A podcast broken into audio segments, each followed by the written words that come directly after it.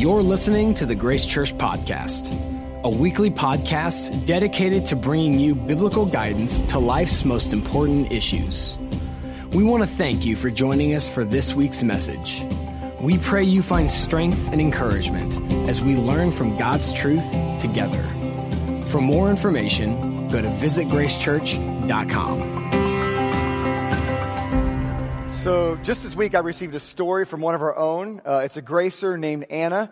She had the chance this week to share her faith with a couple of guys, and then she sat down and wrote me a note, and I asked her for permission to share this story. So, uh, she said yes, and this is an awesome story. Listen to this.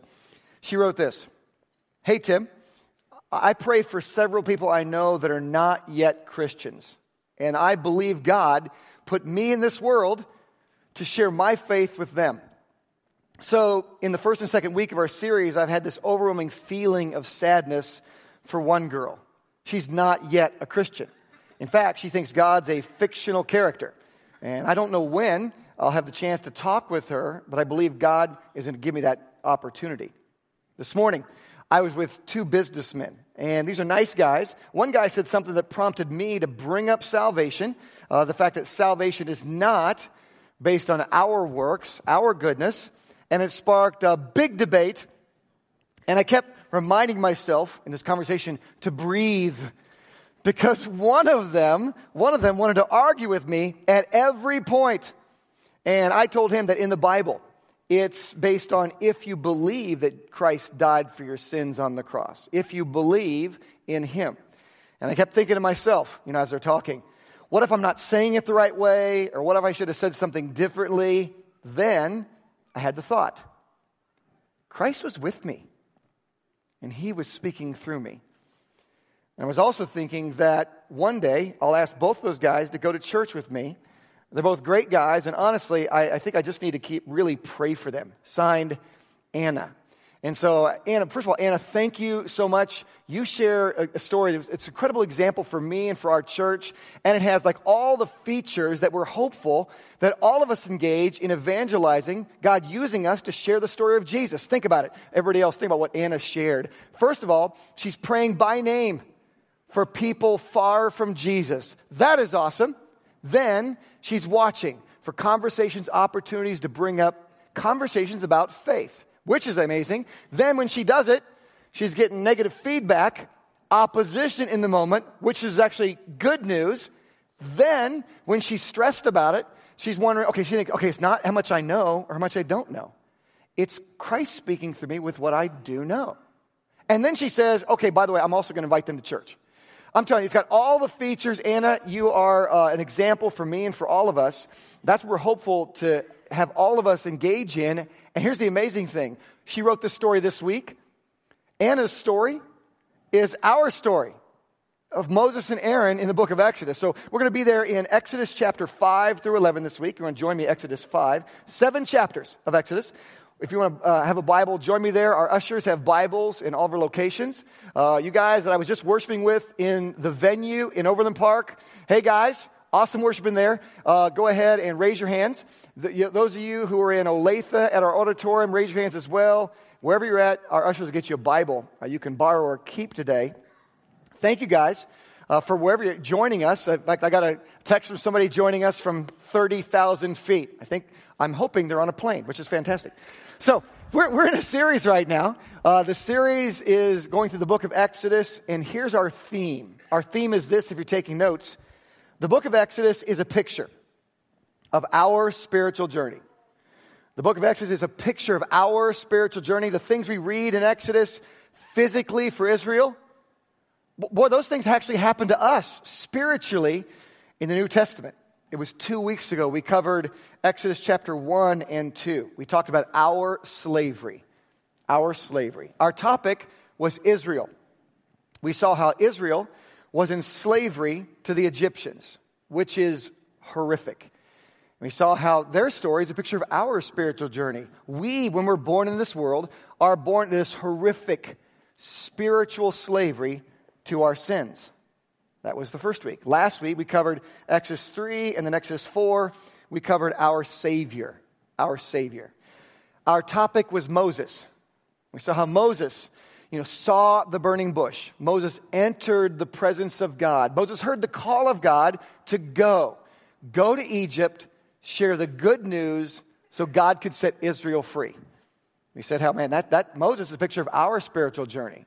Because we, when you receive Christ, we're set free to enter God's presence also.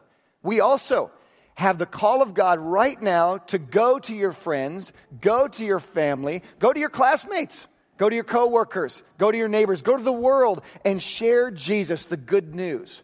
That's awesome. So that God could set them free like Israel was set free. So this week, we're talking about our slave master our slave master, covering seven chapters. Our topic this week is looking at the character of Pharaoh. And this week we're going to see how Moses and Aaron you know, have the courage to have a conversation about faith with Pharaoh, like Anna had the courage of a conversation about faith with a couple of those guys. And we're going to see Pharaoh push back, opposition. And guys, that's a picture of our lives because if we actually engage in having a dialogue that's respectful and open at some point, our enemy knows we become a threat, and we're going to experience some opposition in our lives, like Moses and Aaron experienced. And so today we're going to cover those seven chapters in two parts. Uh, first of all, we're going to see the first meeting, just unpack the first meeting of 15 meetings. Can you imagine? 15 meetings that Moses has and Aaron has with Pharaoh. Meeting number one. Then we're going to cover the pushback, the opposition that Pharaoh offers Israel and the two messengers uh, because of this moment. So let's kind of warm up and you got to think about this topic. Here's my question for you. Like, whatever your faith background, whether you're like Anna, who's a follower of Jesus, or you're like Anna's friends who are not followers of Jesus, let me ask you the question When is the last time you had a conversation with someone about faith? When's the last time? A conversation where, you know, you're learning their belief system and why they believe that. You're sharing your heart about why you believe that. When is the last time you personally had an open, respectful, learning conversation, whatever your belief system? You may be an atheist, but you had a conversation about someone's faith. When's the last time? And if you're a follower of Jesus, now listen, or even not a follower of Jesus, who would be someone maybe God would want you to have that faith conversation with. Here's how God works He puts names in your mind or faces in your mind. Who'd be the person that God Himself would want you to talk to? Let's go ahead and pray. Lord, I thank you for this time. Thank you for Jesus who died for us, set us free when that, we were at that battle at the cross between Jesus and Satan for the sake of humanity. You set us free. God, help us to see Exodus come alive for us. Help us to see your heart for us, to engage in spiritual dialogue uh, with people around us. And God, use us in a mighty way like Moses and Aaron. Help us not to give up. Use us like God is using Anna in our church, not to give up. In Jesus' name, amen. All right, let's look at the first meeting. Let's look at the first meeting of some 15 meetings that Moses and Aaron have with Pharaoh, Exodus 5, verse 1. Afterward, Moses and Aaron went in and told Pharaoh, Thus says the Lord, God of Israel, let my people go, that they may hold a feast to me in the wilderness. Okay, Moses and Aaron's message was, Let my people go. Notice a couple things about this verse. First of all, notice whose message this is. They said, Thus says the Lord. This is not Moses' message. This is not Aaron's message. It's God's message. And guys, that's like us. The good news about Jesus, it's not my, not Tim's message. It's not your message. It's God's message. We're just the messengers, like Moses and Aaron. It's, it's what God says. The other thing to notice is this why did God want them free? Not just so they felt better in freedom, there was something God was looking for. Verse 1 God wants them to hold a feast to Him, to gather together together in community with Him. That's what God wanted Israel to do. God loves relationships with each other and with Him. And that's what the weekend worship's all about. When we gather together, we're having a celebration in God's presence with Him. That's why God sets us free. God loves relationships and community. Now, look at verse 2. How does Pharaoh respond to this? Well, he has some opposition. And Pharaoh said, Who is the Lord, Jehovah, that I should obey his voice to let Israel go? I do not know the Lord, this Jehovah, nor will I let Israel go. All right, there are there's like 2,000 Egyptian gods in those days. 2,000. And he's never heard of Jehovah. That's 2001. Get in line. And so he's like, I'm not going to follow Jehovah. Get in line. I don't know the Lord. I am not going to let Israel go. As you scan through the rest of Exodus 5, verse 3, you find Moses and Aaron begging Pharaoh. Like we sometimes like almost want to beg our friends, please, you got to listen. There are consequences. God loves you. He's reaching out to you. In verse 4 and 5, you find Pharaoh accusing the motives of Moses and Aaron, saying, Ah, you just want to get them a break from their slave labor. They're my slaves. I'm not letting them go.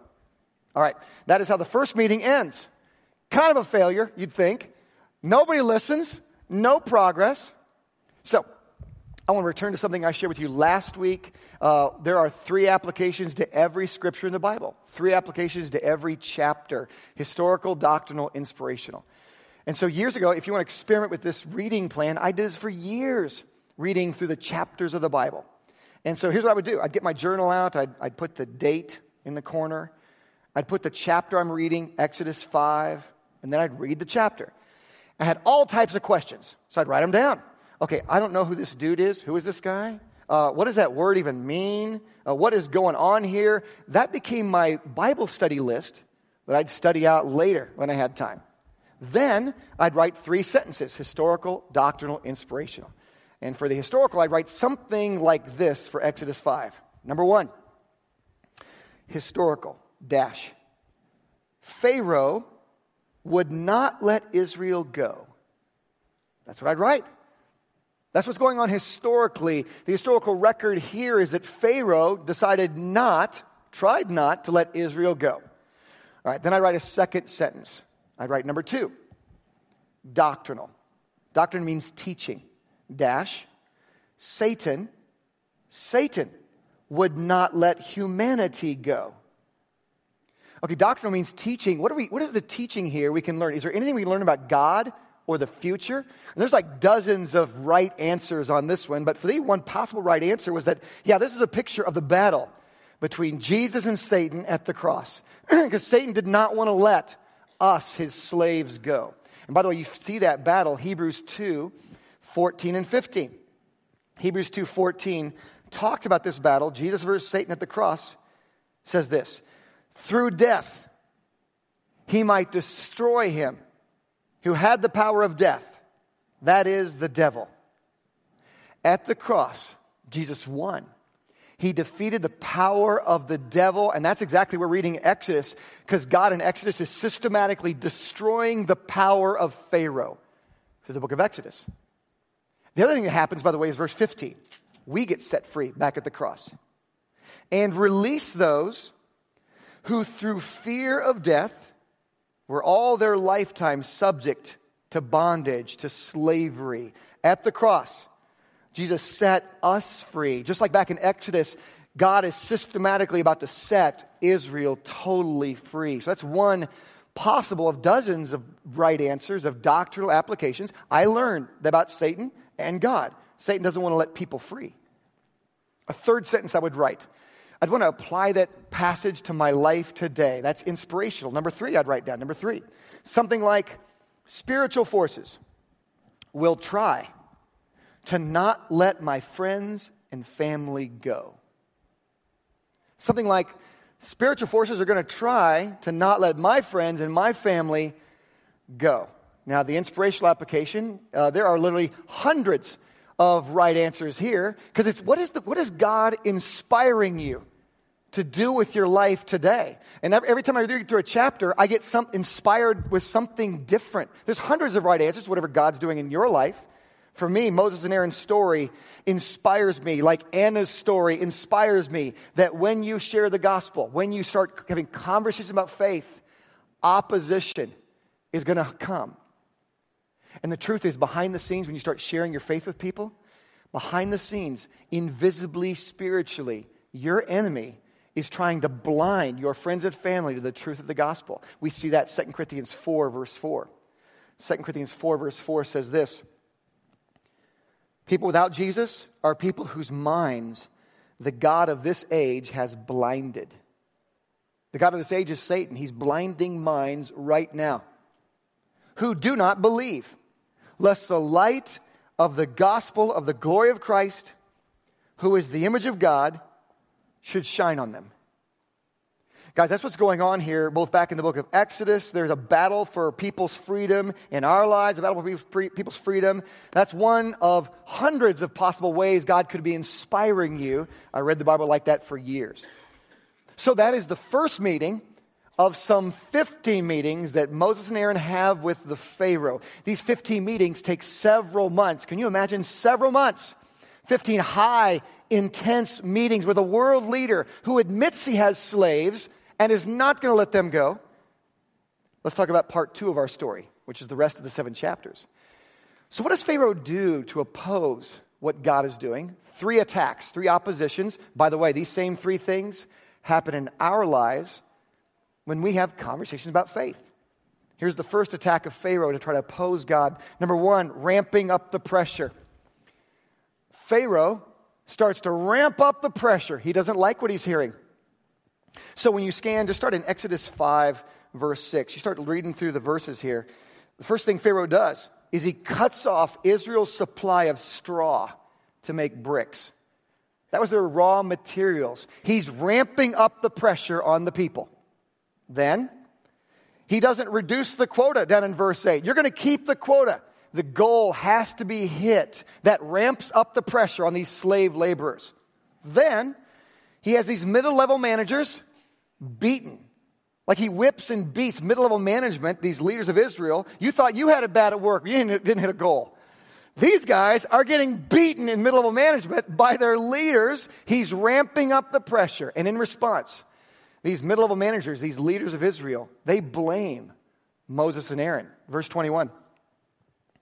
And they said to them, Let the Lord look on you and judge because you have made us abhorrent in the sight of Pharaoh, in the sight of his servants, to put a sword in their hand to kill us. And now Pharaoh is, is imposing his pressure on Moses and Aaron. They did what's right, and they're getting blamed for it by the people they care about. So, what does Moses do with that pressure? Now, he's feeling pressure now. He actually takes his pressures to God in prayer. Verse 22. So Moses returned to the Lord and said, Lord, why have you brought trouble on this people? Why is it you have sent me? Moses is hurt and confused, so he goes to God in prayer. Now, don't miss this. Moses and Aaron did everything right.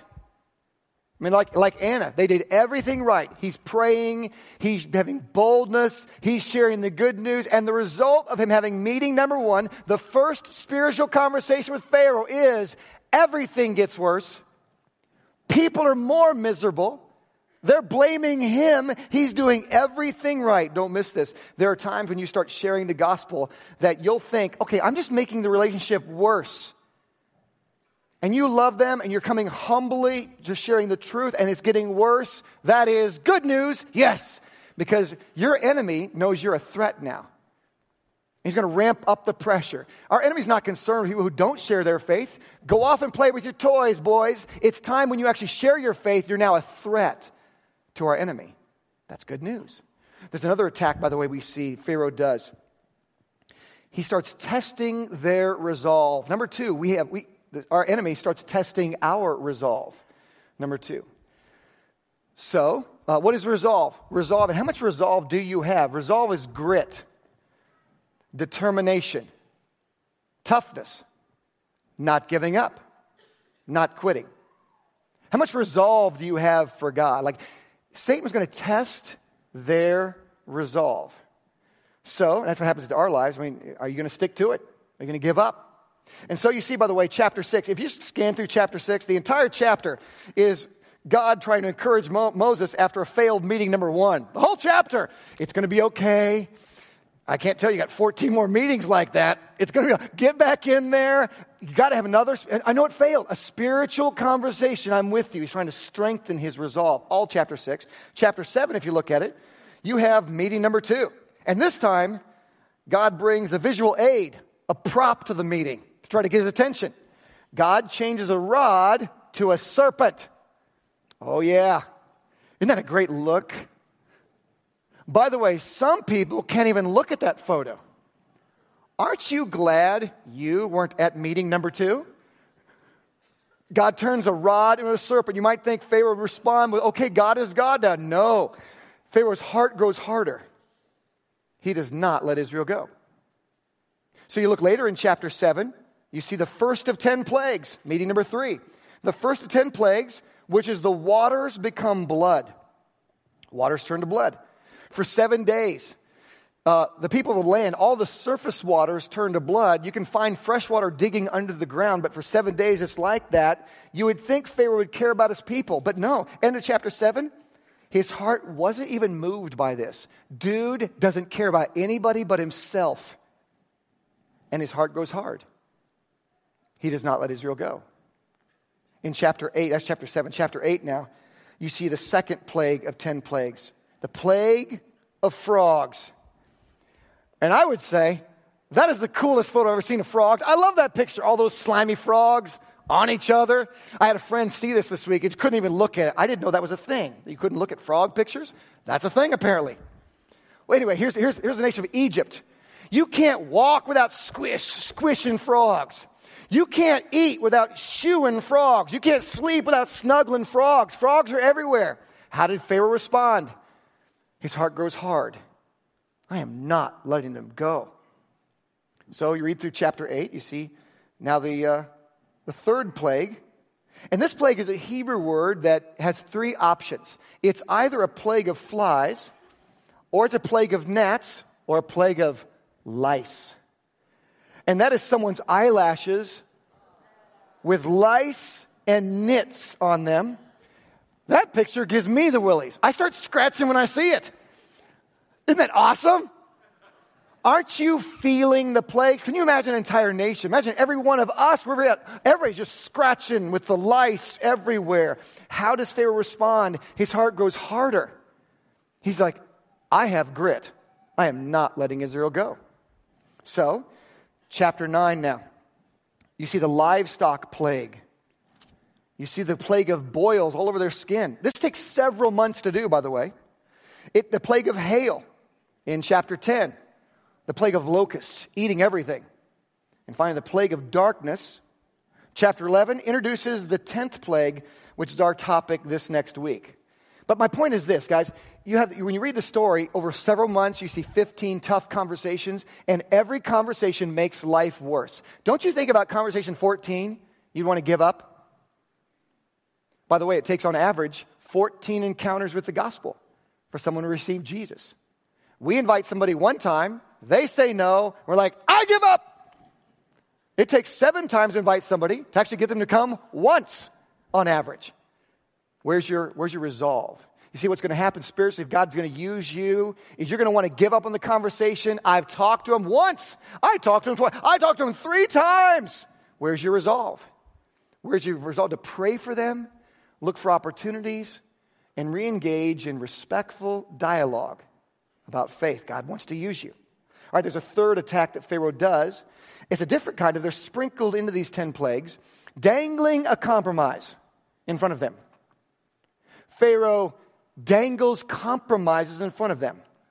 So remember, the call was, let my people go. What does that call? That means that everyone must go every man, woman, and child. It means everything must go. Don't leave any property, any money behind. It means you must get out of the country and go wherever I call you to go. That is true freedom. So, Pharaoh starts offering, dangling some compromises in front of them. The first compromise you see, Exodus 8:25. He tells them to go, but it's a compromise. Go now. Uh, oops, says, go, sacrifice to your God in the land, in Egypt. Here's what Pharaoh says Hey guys, I'll let you go, but you don't have to leave the country. why don't you serve your God and stay with me? Yeah, let's do both. Let's do a both and solution. Guys, that is compromising what God said. That is not freedom. They had to go wherever God called them. In Exodus 10 11, he, he dangles another little compromise in front of them. Go now, you who are men, and serve the Lord. Pharaoh says this Why don't all the guys go and leave the women and children under my control? I'll let all the guys be set free. That is not freedom. That is a compromise. There's a third compromise he offers about their money. It's down in uh, verse 24. Go serve the Lord. Absolutely. Only let your flocks and your herds be kept back. If you give me control of your money, I'll let you go wherever you want. You go follow God, but give me control of your money and your stuff.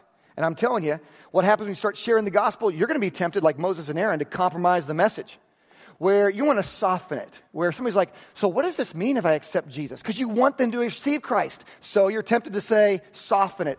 Well, you know, I know that if you just, just call on him and, you know, will my life change that much? Well, it's, it's, it's not so much of a change in your life. You're so, no, you may have to go anywhere in the world. Like, we just softened that. We just said, well, you can stay in Egypt. You can serve them and serve God. We are tempted to offer compromises. Or someone's going to receive Christ and they're thinking, well, do I receive Christ? What about my relationships? The men goes, the women and children stay. So can my girlfriend be my issue? And then I'll serve God, but I get to pick my girlfriend. I get to pick my boyfriend. I get to pick my relation. My, my friends are my choice. They're under control of Egypt. And God, I'll serve you with other stuff. That's a compromise. God wants everything. How about your money? So we're tempted sometimes to say, okay, I'm going to follow Jesus, I'll go wherever you want. I'll give you time, my, my talents. I promise you, my money is my money. It's under the control of Pharaoh. You just left, and your money's controlled by Pharaoh in Egypt. Guys, those are all compromises. Are you fully sold out to Jesus? Because that, that's what it is. The call is let my people go. And there are times with you sharing the gospel with them that the reality is, yeah, this is, this is all in. Let my people go is everybody, everything you have, every dime you have, and wherever God wants to take you. And guys, if, you, if these attacks come in your life, yes, you are normal because you're now a spiritual threat. People who don't follow Jesus, they can go off, sing kumbaya, and accomplish nothing. People who share Jesus are a spiritual threat. You're Moses and Aaron with Pharaoh. You're Anna with those two guys. All right, having said all this, here's what our hopes. Our hopes are that you're inspired. I'm hoping you're inspired and challenged to, to do what Anna did. Think about the five things she did. It's amazing. She, pray, she prayed by name for people without Jesus. Like to make a small list, put some names, people, and just pray, God, please deliver them, save them, get the gospel, send some, get the gospel, send somebody, anybody, reach them. Then, being spiritually aware there might be conversations come up that you could have a dialogue that's mutually respectful about faith. And then, when you're receiving opposition, not to take it personally. It's not my ability to talk or what I know or don't know about the Bible. I can just share what I do know and my story. You're the expert, and that's the power of it. It's the power of Christ in you. And then to invite those people to church. Like she did all of it, which is so, so cool.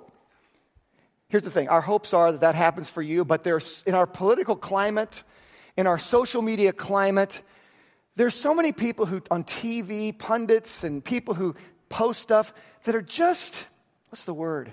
Jerks. They're just jerks. And what's worse, there are people who call themselves Christians, acting like jerks. To the point where I wish, I'm like, please, I'd almost rather you deny Christ and be a jerk than to slap the label of Jesus on your attitude of criticism and judgmentalism and hatred and I'm better and ah, that's the attitude. I'm reading these things. I'm like, seriously, shut up. Shut up. Shut up. So, is there any advice, by the way, from 2 Timothy? Uh, maybe I'll talk about you. I don't know. I don't think so. I hope not. I'm not looking at anybody. 2 Timothy 2, 2 Timothy 2, verse 24 to 26 has three quick verses on the attitude. You realize the fuel that God uses is humility, arrogance, blocks what God's doing. God actually blocks you, what you're doing when there's arrogance. He withholds the proud. But he gives grace to the humble. So, what is your attitude in these conversations? Look what it says here 2 Timothy 2, verse 24 and a servant of the Lord must not quarrel. The goal is not winning the argument. I watch the news, I listen to the radio, I read things, I read postings, and everyone's trying to win the quarrel for power, for rightness, for control. What do you do? But be gentle to all.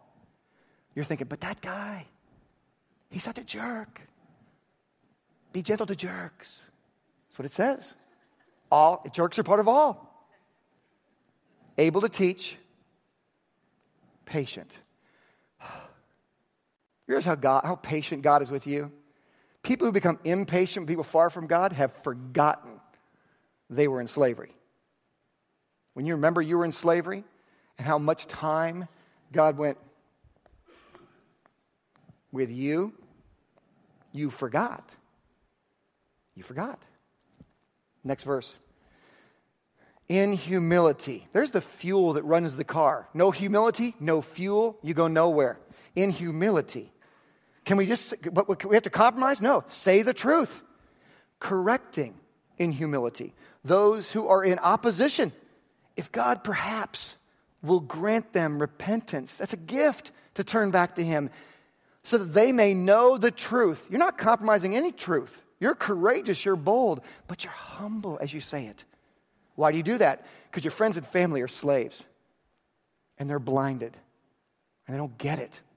Verse 26 and that they may come to their senses. They've been blinded spiritually and escape the snare, the slavery of the devil. Having been taken captive by him, they're enslaved by him to do what? To do his will. He's using them for his purposes and they don't even see it. Guys, our hopes are you're inspired to pray like crazy, look for chances, have this one engage in dialogue. I'm talking mutually respectful, where you ask questions. I don't know what to say. Oh, oh, oh, oh, oh, breathe. And ask them, what is your faith belief?